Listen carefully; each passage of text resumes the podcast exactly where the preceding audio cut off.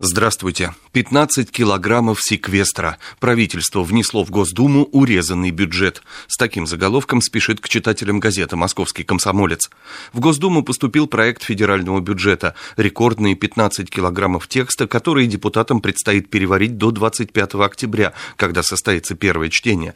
Какими бы жаркими не ожидались дискуссии, пятипроцентный секвестр неизбежен. Мы осуществили внутри бюджета так называемый бюджетный маневр, сообщил президент президенту на официальных проводах документов парламент глава Минфина Антон Силуанов. Только вот сманеврировали чиновники весьма избирательно. Как стало известно, в то время как, к примеру, образование режется в новом году на 13%, оборонка выигрывает почти 19%, замечает МК. Бюджет загибающейся экономики. Правительство собирается научить страну жить при дефиците. Так озаглавлено передовица в независимой газете.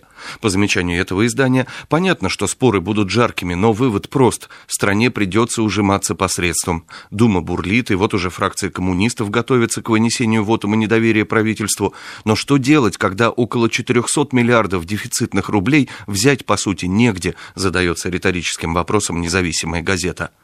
Проблема роста в полный рост. Под таким заголовком газета «Московские новости» подводит итоги Сочинского форума. В нынешних условиях ключевым фактором замедления роста стала структура российской экономики. Это нужно признать прямо, заявил на форуме Дмитрий Медведев. Путь к ее изменению дал понять премьер, правительство будет расчищать смелее, чем раньше. Сосредоточив почти всю речь на необходимости поддержки бизнеса в России, Медведев подверг слабо завуалированной критике правоохранительную и судебную систему. При этом большой энтузиазм у представителей малого бизнеса вызвали предложение премьера по предоставлению долгожданных льгот для стартапов в производственной сфере, добавляет издание. А под заголовком «Регионы ответили нестандартно» московские новости пишут. Одной из главных дискуссий на форуме в Сочи стало обсуждение Дмитрием Медведевым с главами регионов, презентованного Агентством стратегических инициатив регионального инвестиционного стандарта. Предложение следовать передовым практикам в привлечении инвестиций, на основе которых и разработан стандарт, обернулось бурной дискуссией. Губернаторы объяснили, стандарт не учитывает особенности регионов, а федеральная власть сама создает им сложности. Накал страны страстей не смогло сбить даже сообщение премьера о планах по созданию российского агентства по привлечению инвестиций в регионы, свидетельствуют московские новости. Заключение из правил. Такой заголовок находим в октябрьском номере журнала «Секрет фирмы».